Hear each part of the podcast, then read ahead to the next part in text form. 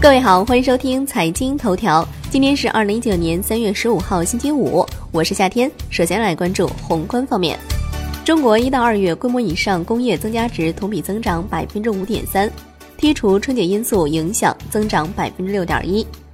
一到二月份，全国固定资产投资四万四千八百四十九亿元，同比增长百分之六点一。一到二月，社会消费品零售总额六万六千零六十四亿元，同比名义增长百分之八点二。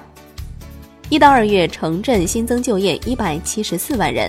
二月份城镇调查失业率是百分之五点三，低于百分之五点五左右的预期目标。一到二月份，全国房地产开发投资一万两千零九十亿元，同比增长百分之十一点六，增速比二零一八年全年提高二点一个百分点，好于预期。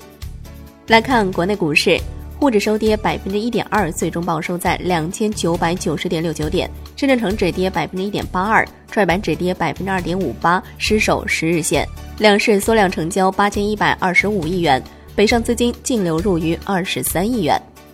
香港恒生指数收盘涨百分之零点一五，大市成交略降至九百六十点五一亿港元。国家统计局称。股票市场成交比较活跃，这是市场信心的反应。人民币汇率保持总体平稳，外汇储备连续四个月有所增加，都是市场信心增强的综合反应。证监会发行部副主任李维友到职上交所，出任科创板上市审核中心主任，指导科创板上市审核。香港证监会对瑞银作出谴责，并处以罚款三点七五亿港元，亦局部暂时吊销瑞银证券香港就机构融资提供意见的牌照，为期一年。楼市方面，中国一到二月商品房销售面积一万四千一百零二万平米，同比下降百分之三点六；商品房销售额一万两千八百零三亿元，同比增长百分之二点八。二月末商品房待售面积五万两千二百五十一万平米。比去年末减少一百六十二万平米。全国人大财经委副主任尹中清谈房地产税表示，应当设定宽松的免征面积，税率可以因城施策。海外方面，英国国会议员以四百一十二票对二百零二票的结果，同意将退欧时间延长至三月二十九号的最后期限之后。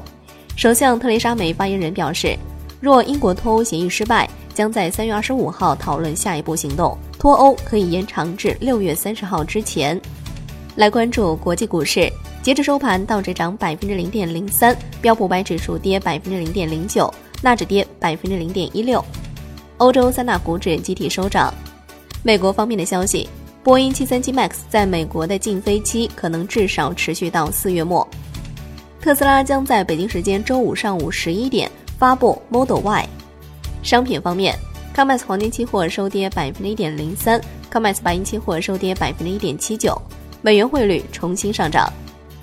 Newmax 原油期货收涨百分之零点四三，报五十八点八四美桶，连涨四日。伦敦基本金属多数下跌，LME 轻镍跌百分之二点三一。国内商品期货夜盘多数下跌，燃油跌近百分之三。债券方面，十年期主力合约收跌百分之零点二五。五年期主力合约跌百分之零点一六，两年期主力合约跌百分之零点零二，十年期国债活跃券收益率小幅上行。最后来关注外汇方面，在人民币对美元十六点三十分收盘价报六点七一七零，人民币对美元中间价调升一百零五个基点，报六点七零零九。